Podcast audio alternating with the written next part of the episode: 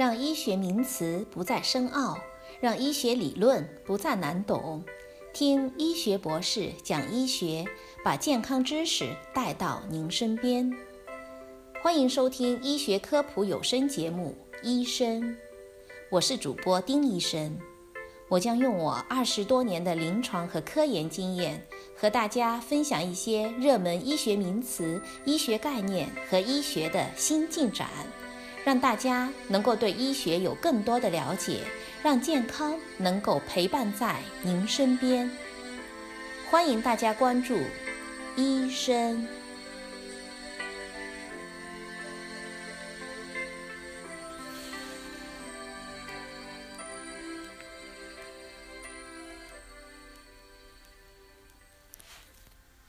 大家好，我是丁医生。最近在美国华人职业医师协会的网站上看到一篇关于美国医患纠纷的文章，觉得很有必要在节目里给大家做个分享，一起来了解一下在美国做医生的职业风险以及美国医患官司的一些特点。在美国，医生是正大光明的高收入职业之一，也是备受尊重的职业。善良的人们往往因为你是医生这个事实，就对你平添几分信任。然而，光环背后多年漫长的培训和日常高强度的工作，远非外人所能够切身体会。更因为每天工作中的决定都直接关系到另外一个人的健康乃至性命，所以医生也不可避免地成为了高风险的职业。在法律制度健全的国家。人人都知道运用法律武器捍卫自己的利益，那种扰乱医院工作甚至砍杀医护人员的医闹很少见。病人的不满和索赔要求大多通过司法诉讼由法庭来裁决。所以，美国医生的职业风险是被诉讼的风险，倒是很少涉及到人身安全问题。那么，美国医生的职业风险到底有多高呢？根据统计。在四十五岁之前，百分之三十六的低风险科室的医生和百分之八十八的高风险科室的医生已经经历过了人生第一次的医疗官司。到了六十五岁的时候呢，这个几率自然就更高了。低风险科室当中百分之七十五的医生和高风险科室当中的百分之九十九的医生，到了六十五岁都至少已经经历过一次医疗官司。医疗诉讼案件最多的前五名依次是神经外科、心胸外科、普外科、骨科和整形外科，而医疗诉讼案件最少的是精神病科，其次是儿科、家庭医学、皮肤科和病理科。全美国平均每年大约有百分之七点四的医生会被起诉，各个学科的差异很大，精神病科大约百分之二点六。神经外科大约百分之十九点一。虽然医生，包括名医和专家们，因为医疗事故被起诉的可能性很大，但是被起诉了，并不一定就会被判定有过失或者定罪。病人在医护诊疗期间伤残或者死亡，未必就是医疗事故，未必会获得赔偿。全美平均每年大约有一万五千例到一万九千例的医疗诉讼案。其中绝大多数在庭审前就庭外和解了，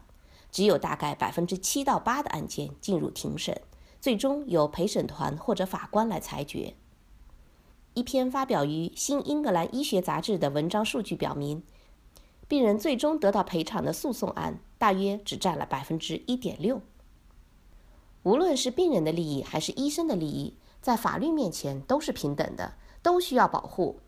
那么，如何判断一个医疗事故是否成立呢？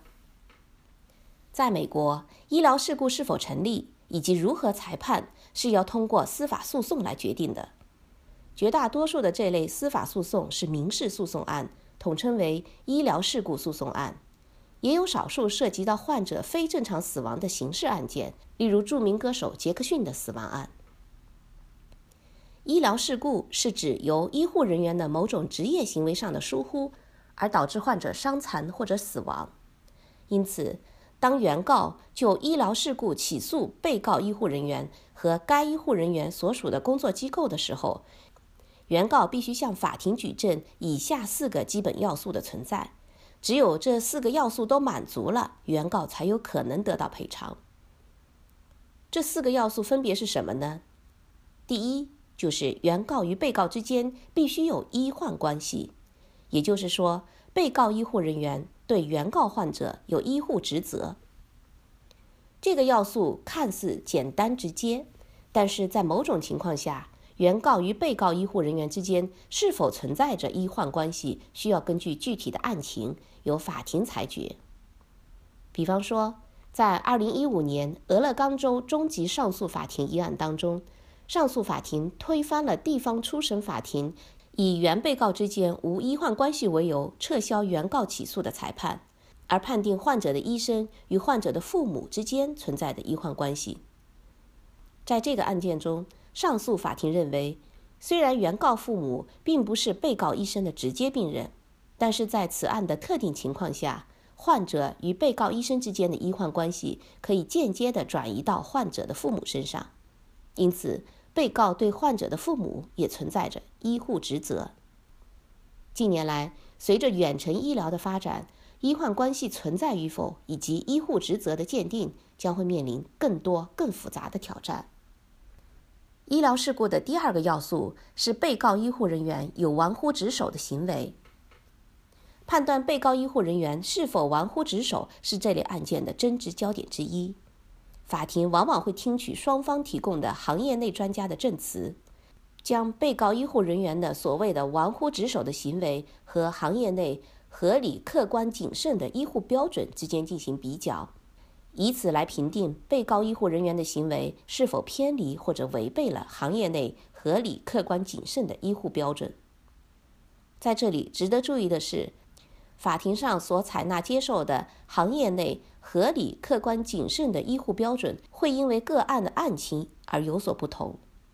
同时也可能与医护人员在职业操作中所要遵守的规范化标准有所差异。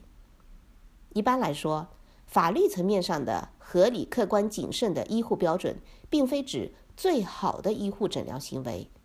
而是指一位具有平均专业技能的医护人员在处理与原告患者类似的情况时所采取的合理、客观、谨慎的医护行为。至于如何裁定该行为是否合理、客观、谨慎，那就得具体案情具体分析。而具有说服力的专家证人的证词会起决定性的作用。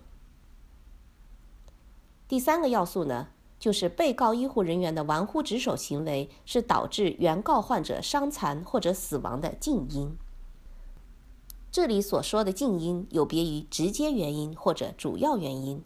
是导致原告患者伤残或者死亡的必不可少的或者最接近的原因，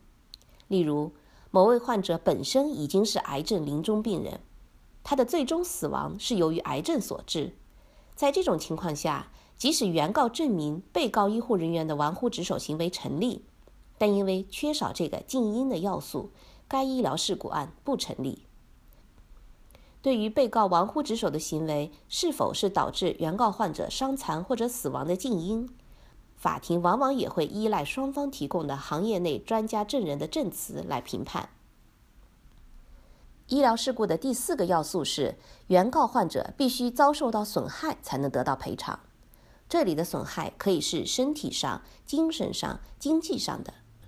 如果被告医护人员玩忽职守的行为并未对原告患者造成任何损害，那么该医疗事故案也是不成立的。另外，很重要的一点就是，在美国的医疗事故诉讼案中，对于每一个要素的举证责任义务是落在原告方的。也就是说，原告在提出起诉以后，法庭首先是假定被告医护人员没有医疗事故，无罪假设，一直到原告向法庭提供出示大量的证据，证明并说服法庭被告医护人员及其行为符合满足前三个要素。并且导致原告遭受损害，符合第四个要素。被告医护人员在整个案件当中，只要针对原告提供的证据证词进行辩驳，被告医护人员没有责任，也没有义务向法庭提供任何证据证词来证明自己无医疗过失或者医疗事故。这一点上似乎与中国的办案方法在方式上截然相反。医生是高风险职业，患者和医生的利益同样都需要保障。医疗事故的评判和裁决需要经过法律途径。医疗事故案件的成立必须具备上述四个要素，缺一不可。听完了这些，大家是不是对美国的医疗纠纷的特点有了一定的了解呢？在以后的节目里，我们还会聊一聊针对医疗事故，作为病人应该如何准备诉讼，作为被诉的医生又该如何应对。感谢美国华人执业医师协会授权对于文字内容的分享。也感谢大家对医生节目的持续关注，咱们下期见。